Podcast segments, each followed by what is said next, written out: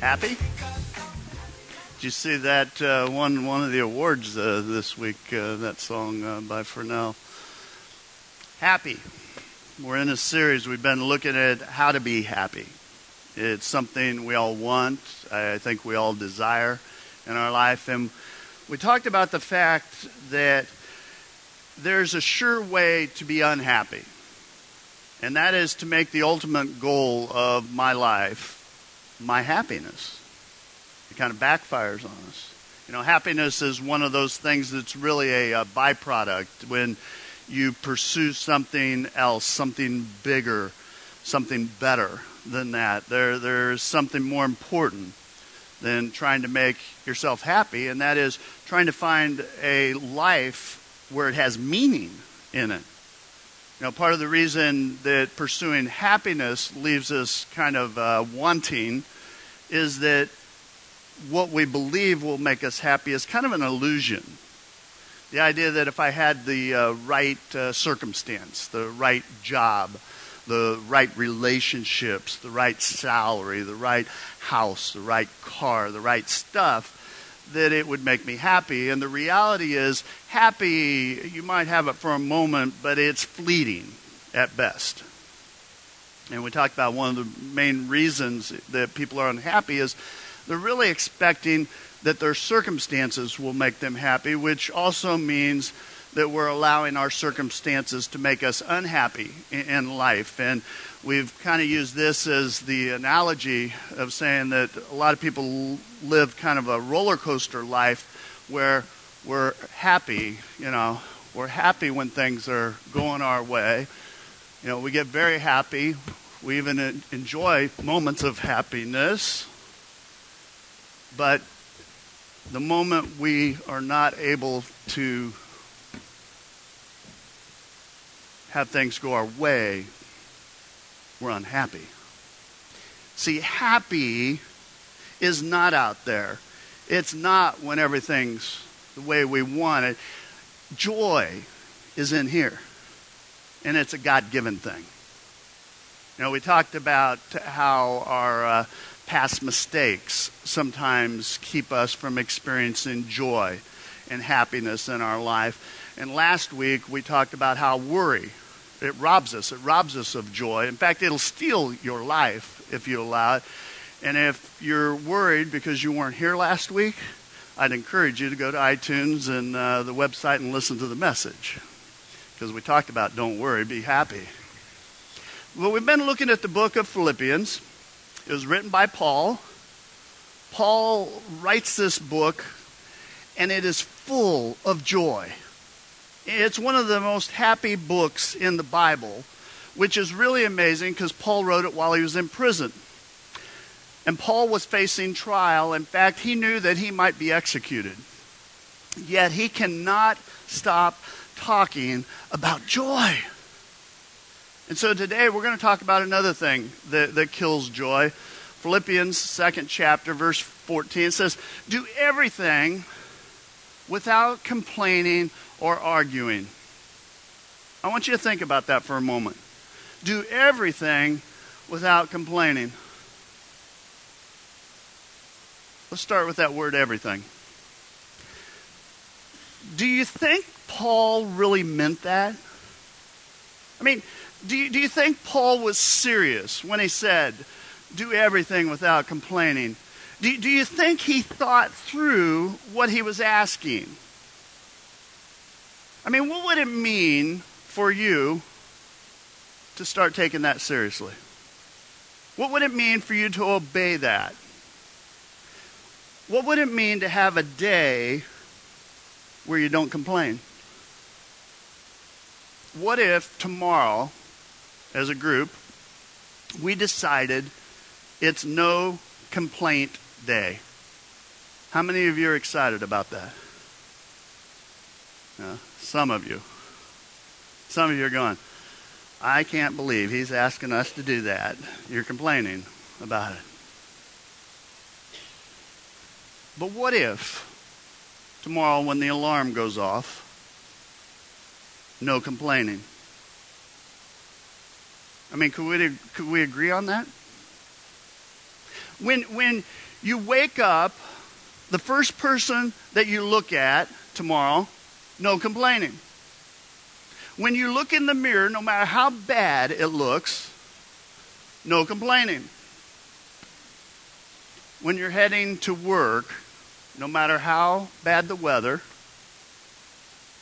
and it might be bad, how bad the ride, no matter how bad the traffic, no complaining. When you're at work tomorrow or at school, no complaining. When that person that rubs you the wrong way approaches you, no complaining.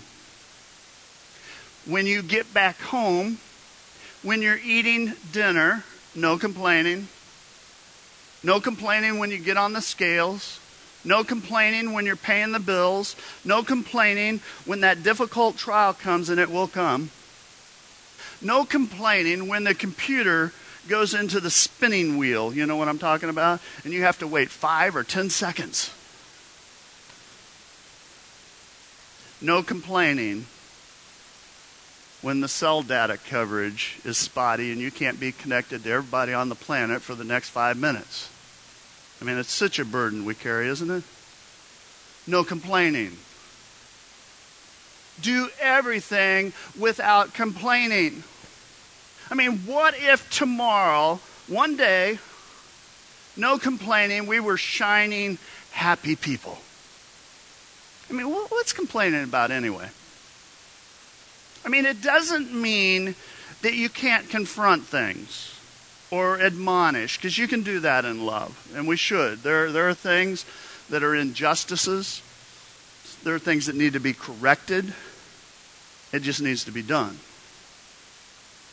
Complaining, though, different thing. Some of your Bibles, if you're looking at that verse, instead of complaining, it says grumbling. It's a reflection of ingratitude. See, complaining, it chokes the heart. Complaining will cloud your vision in life. And complaining will cut the joy right out. Complaining in a community or in a marriage or in a relationship.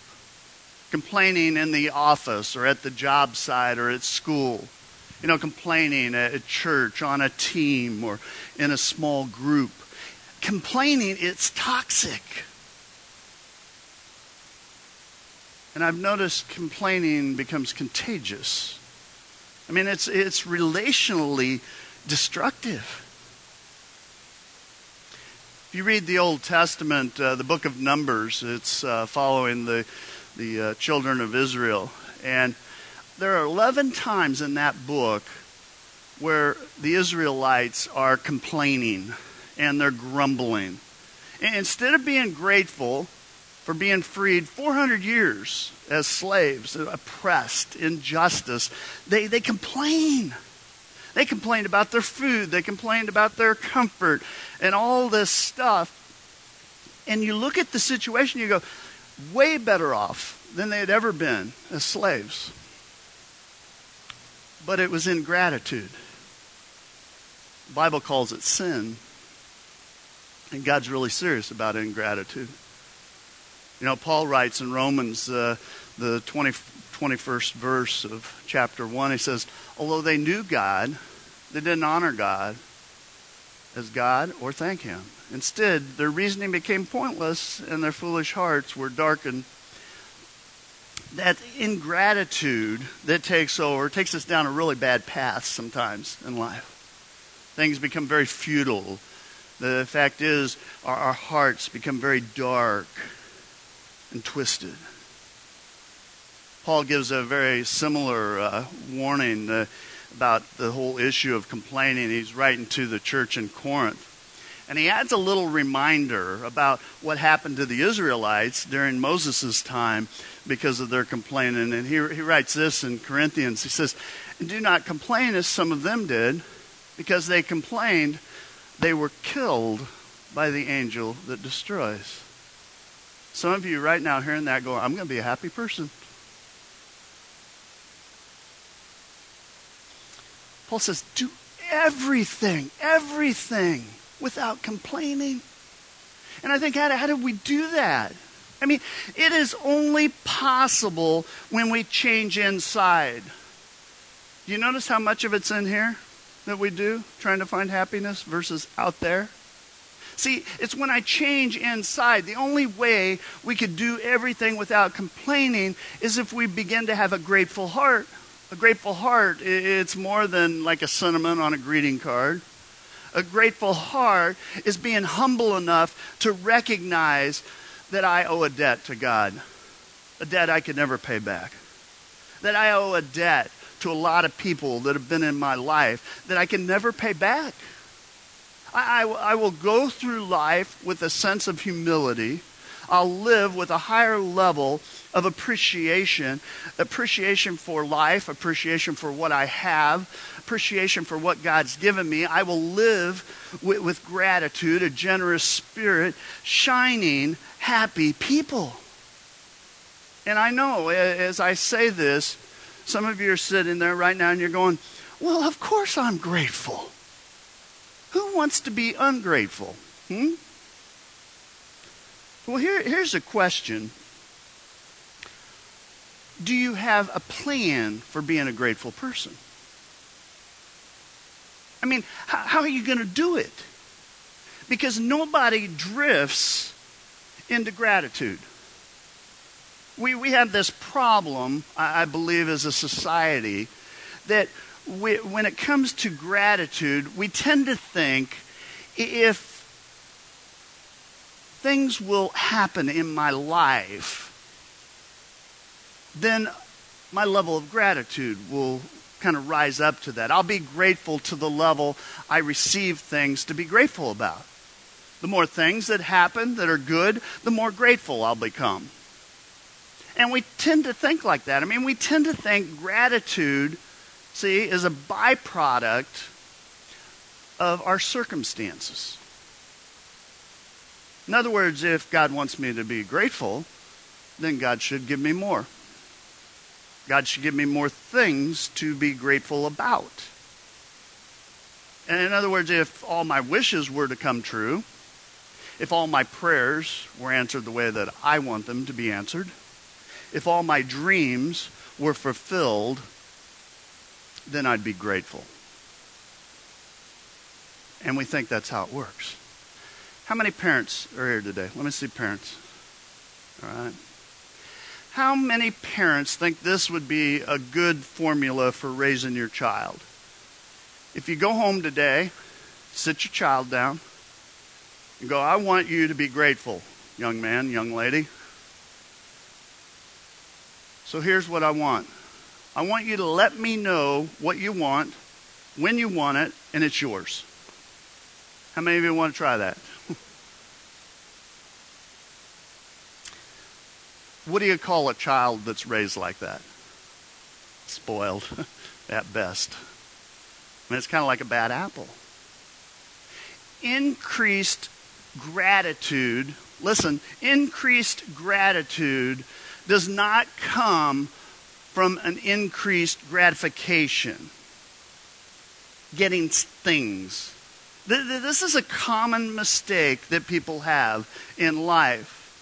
See, Paul says, do everything without complaining or arguing, so that you may be innocent and pure as God's perfect children who live in a world of corruption and sinful people. You must shine among them like stars lighting up the sky as you offer them the message of life. Paul says, you know what? Gratitude. Gratitude is not going to be based on my circumstances. It's based on who I decide I want to become. It's not about the stuff I get, it's about the character that I want to develop in my life. And Paul says, here's how it works. I mean, toward the end of uh, the book of Philippians, he's writing, he says, it has been a great joy for me that after all this time you, have shown such interest in my welfare. And Paul is thanking the Philippians. He's thanking them for their prayers, he's thanking them for their concern, for their financial support. The, the whole book really is basically a thank you note, a great big thank you note. And it reminds me how important thank you notes are. The fact is, we might not have this amazing piece of literature if Paul hadn't sat down and said, you know what? I need to thank the Philippians. Now, Paul never misses a moment, so Paul uses his thank you note as a teachable moment. Paul doesn't want him to misunderstand where gratitude comes from. And so Paul continues, he says, I'm not saying this because I'm in need, for I've learned to be content, whatever the circumstances. I know what it is to be in need, and I know what it is to have plenty. I have learned the secret of being content in any and every situation, whether well fed or hungry, whether living in plenty or in want. That's a powerful piece of uh, scripture there. Paul's saying that his contentment, his gratitude, is not something he experiences if he doesn't have any needs, if he gets everything he wants, if his circumstances go well. See, contentment is learned. Contentment is an acquired skill in life. I have learned the secret of being content, Paul says.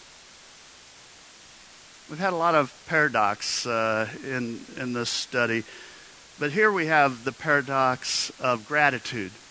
See, very, very often I have found people that have great needs in their life, people that are in circumstances where there's great want, really experience gratitude the most. It's also been my experience many times that those that have the most, uh, that get the most, that acquire the most, are really the least grateful. And, and to me, it makes zero sense. It just doesn't make sense. Why is that? I was reading a study by a research team out of Harvard. Uh, it was in the field of uh, happiness studies at that school, but Professor uh, Shawn Achor, he was invited to South Africa to deliver a speech and to talk about happiness and what he had learned. This was at a school in Soweto, South Africa, okay? No electricity, no running water, desperately, desperately poor. He, he realized as he took, took the stage, so to speak, that he hadn't thought through everything. Because he was realized he was getting ready to share stories about elite people from Harvard. And so he's thinking on his feet and he's trying to figure out how he's going to connect. He's looking, going, these people don't have anything. These are students in Soweto. And so he started trying to buy time. You really can get in trouble when you start trying to buy time. But he thought, okay, I got to connect with the students. I got to find something that's universal to, so that we can kind of bond a little bit. And so he decided he would talk about students and their dislike of homework. And he started with a rhetorical question. He said, How many of you like to do schoolwork? Immediately, almost every hand went up raised their hands. They're like, it's great we get to do this. And he said it was in that moment it hit him. Remember, he's an expert in happiness studies. He's at Harvard. He said he realized that it was the elite, it was the best, the cream of the crop. People that had every advantage um, that is available. And he said he realized that they experienced homework as a burden, a stressor, a problem. I have to write this paper. I must take this test. The students in Soweto, who had infinitely less, he said, in fact, many of them came to that, that conference hungry, didn't have enough food, they saw school and all that was involved as an incredible gift. I get to learn. I get to read. I get to write papers. I get to be tested on what I've learned. And they looked at all the opportunities and said, you know what? This is amazing. I'm grateful. Two groups of people, he ends up doing a complete study on this, but two groups of people ask the very same question, and one complains and grumbles, and the other's full of gratitude. Same situation. See, friends, it's not your situation, it's not your circumstance that will determine your happiness. I mean, why can two people sit in the same circumstance, work the same job, be in the same school, live in the same neighborhood, go to the same church, and one is filled with gratitude and the others complain and grumble? Well, I'll tell you why. Because one perceives that they have what they have, what they're about to go through, that they have a right to something. And the other sees the situation and what they have, and they go, it's a gift. For me to be grateful,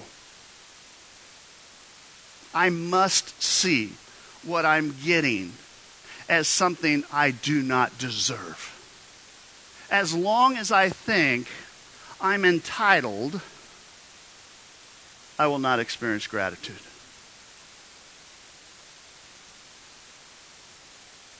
There's a lot of studies that have been done on America.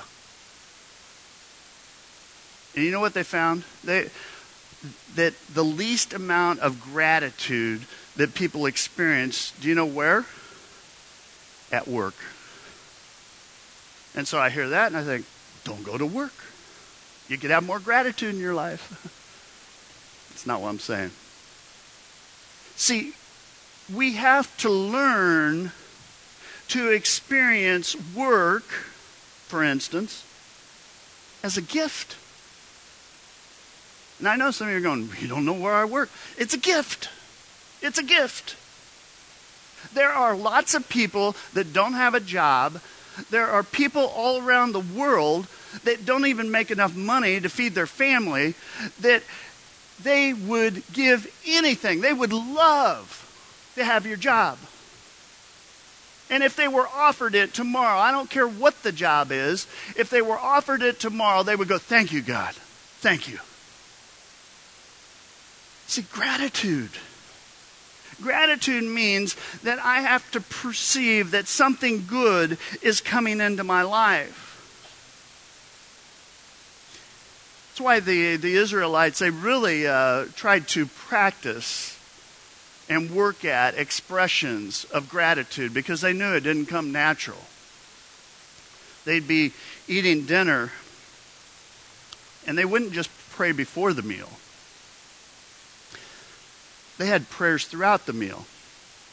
So they'd be eating dinner and they'd get grapes and they'd go, Bless you, oh God.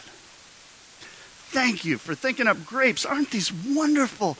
Grapes are marvelous you know, the bread would come. They go, Thank you, oh God, for the bread.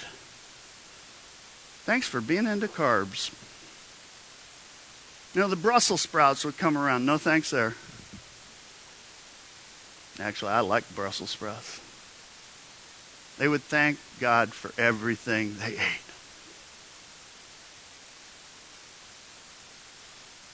They gave praise to God for everything.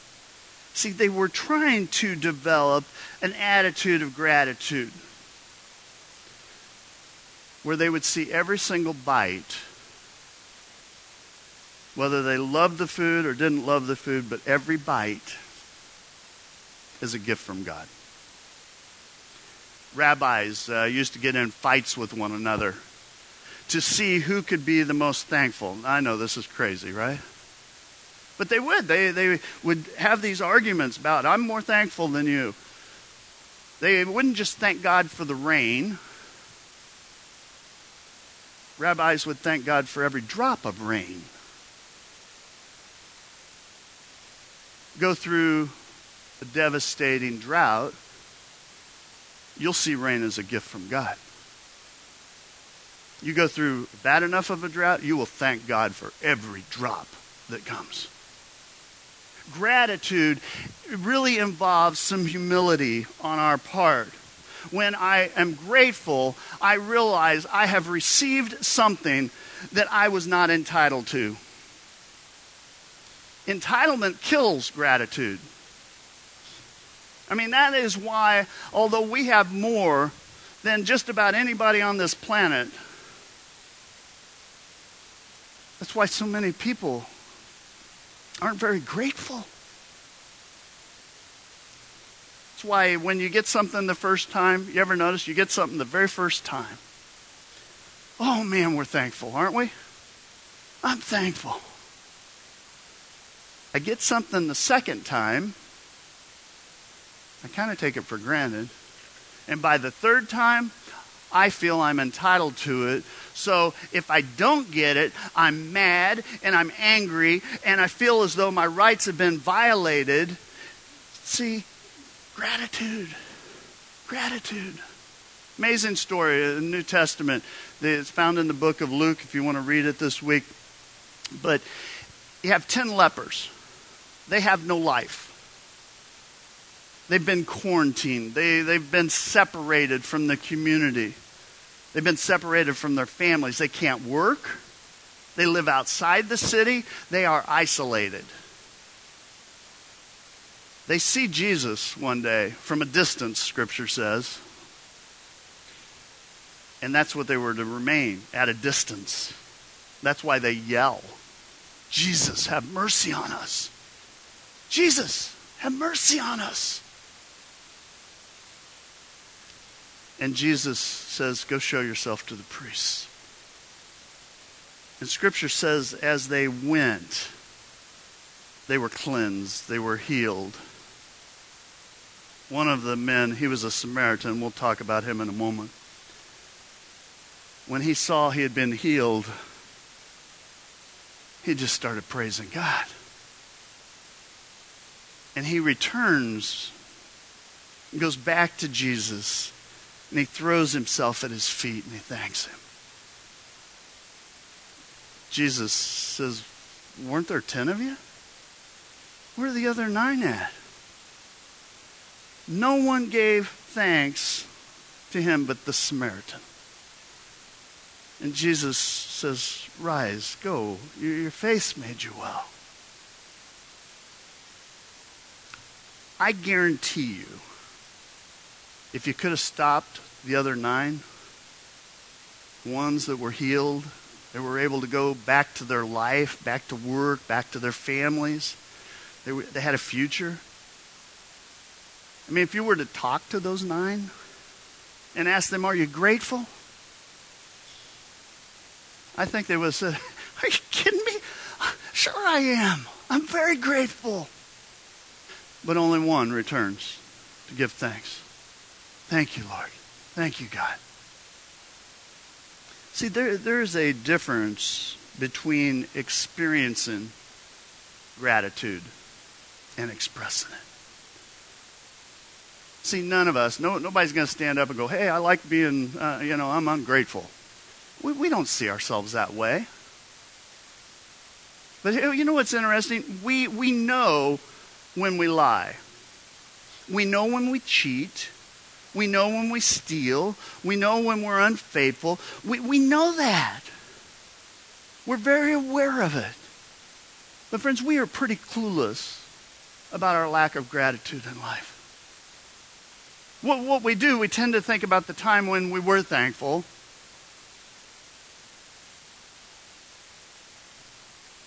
But we were kind of like the nine lepers. I mean, we failed to express it.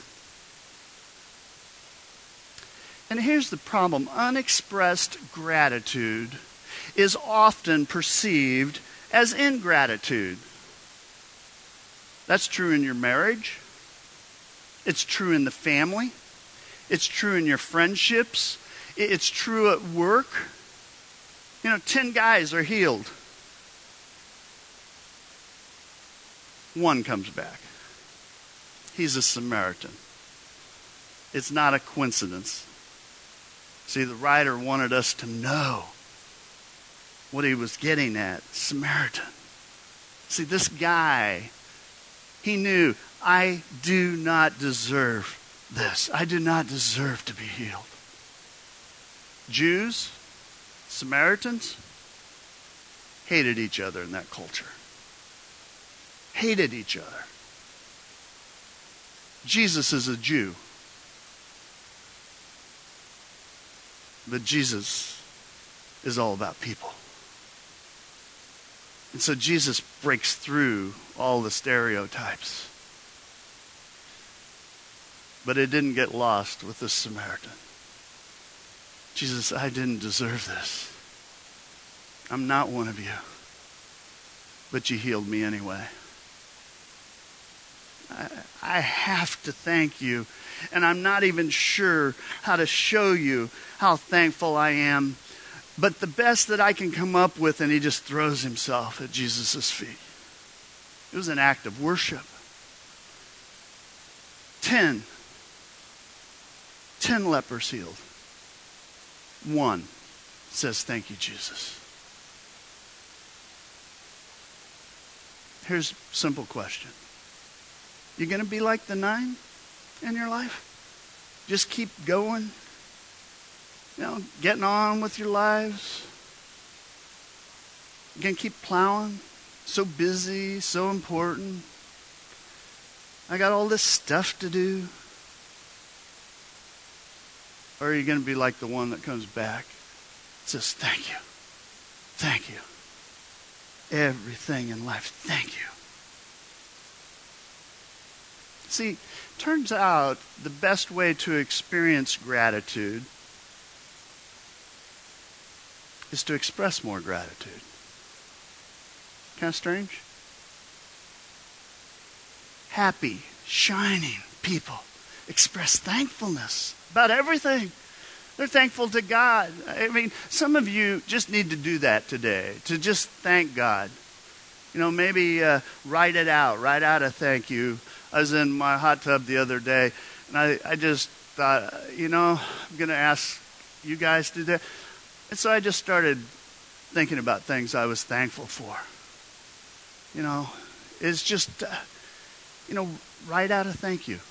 You know, lift a thank you to God the fact is, I was sitting there in uh, the hot tub, and I just I started thinking, you know, God, thank you, thank you for waking me up this morning. I mean, God, you didn't have to wake me up this morning, but you did. You know, God, thank you, thank you for a warm home. You know, God, thank you, even though I was sick for a couple days. I'm pretty much in pretty good shape. You know, thank you, God, for the sunrise. Thank you for the moon that was still out that morning. I love it when the moon's still out and the sun's up. Thank you for this hot tub. You know, it's massaging and waking me up for the morning. God, thank you for the birds. I love watching the birds in the morning it reminds me of God's amazing creation. You know, God, thank you for your scriptures that have guided me through most of my life. You know, thank you for your Holy Spirit that strengthens me, that keeps me in check.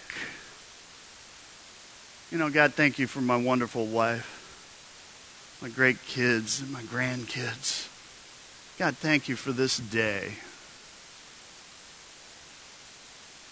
Thank you for every breath every heartbeat. You thought it up, God. You know what's ahead. Thank you, thank you, thank you. See, it's a gift. Everything you have is a gift. Do everything, Paul says, without complaining. Can you imagine what kind of world we'd be in if we all quit complaining? If everybody just quit complaining? And what if when we feel gratitude, instead of just feeling it, we expressed it?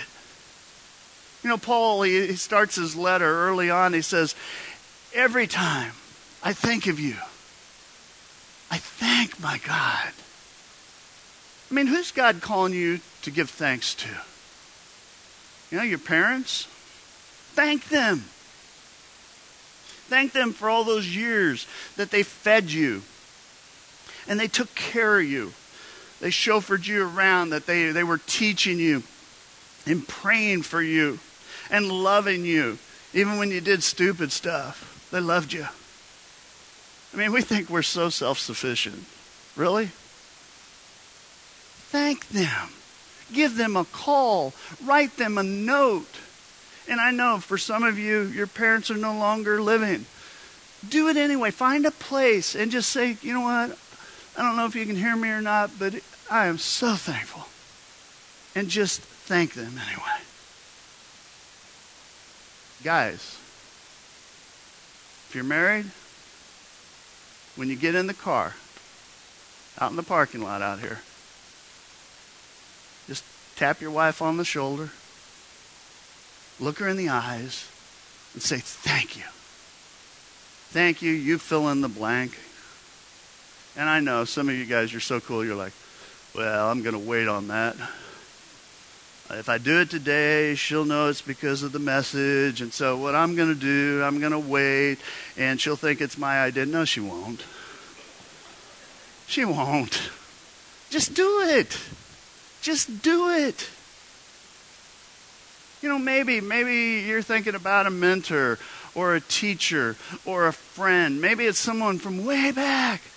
Pick up the phone and give them a call and thank them. Here, here's what's very interesting to me.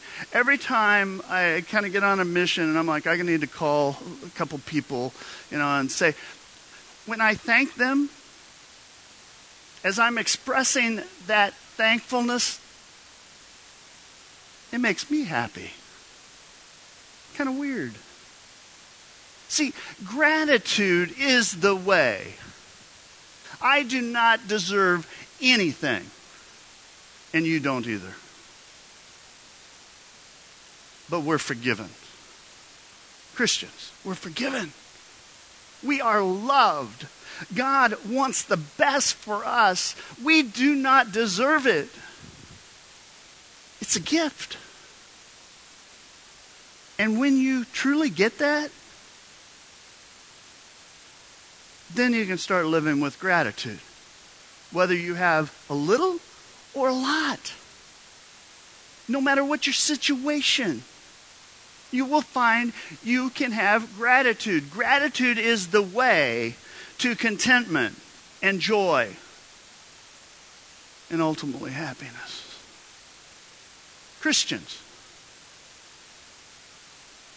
shining, happy people. We should be the shiningest and the happiest people on this planet. Shining, happy people do everything without grumbling and complaining shining, happy people because we see everything, everything, everything we have as a gift from God. You know, shining, happy people living with a sense of gratitude. Shining, happy people because not only do we experience gratitude, but we express it. Shining, happy people. They shine like stars. People hear it in what we say, people see it in the way we live. It's the greatest testimony you can have as a Christian. Shining, happy people because we belong to Jesus Christ. And God's all that ultimately matters. Shining, happy people. That's, that's what we're called to be. And so, my challenge to you is shine. Be happy. Don't worry about, yeah, stuff happens, but your circumstances and what's going on, whether you got a little or a lot, all that stuff isn't what gives you the happiness and the gratitude. It's when you see it all as a gift. All as a gift. Let, let, let's stand for a word of prayer together pick this up next week. Our holy God, God, we praise you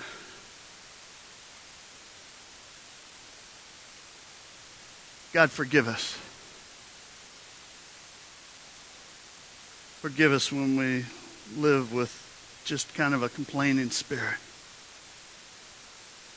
God, help us to shine. Help us to pursue contentment. And to understand it's from you.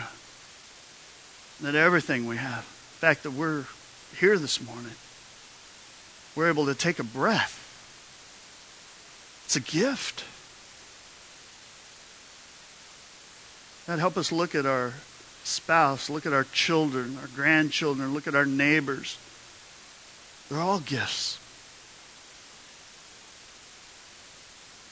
God, everything I have. It's a gift from you. God, remind us of that.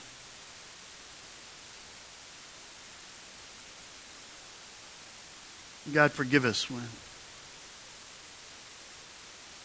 we think we have because we're so smart or we've done so much or we've worked so hard. And God, may we always pursue with excellence, but to understand it's a gift from you.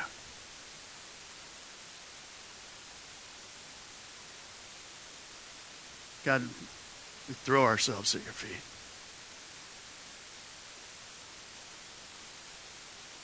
For all you've done.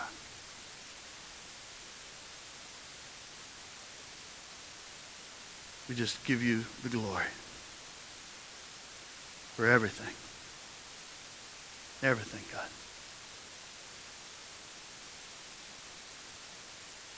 We praise you. God's people said, Amen. Let's worship.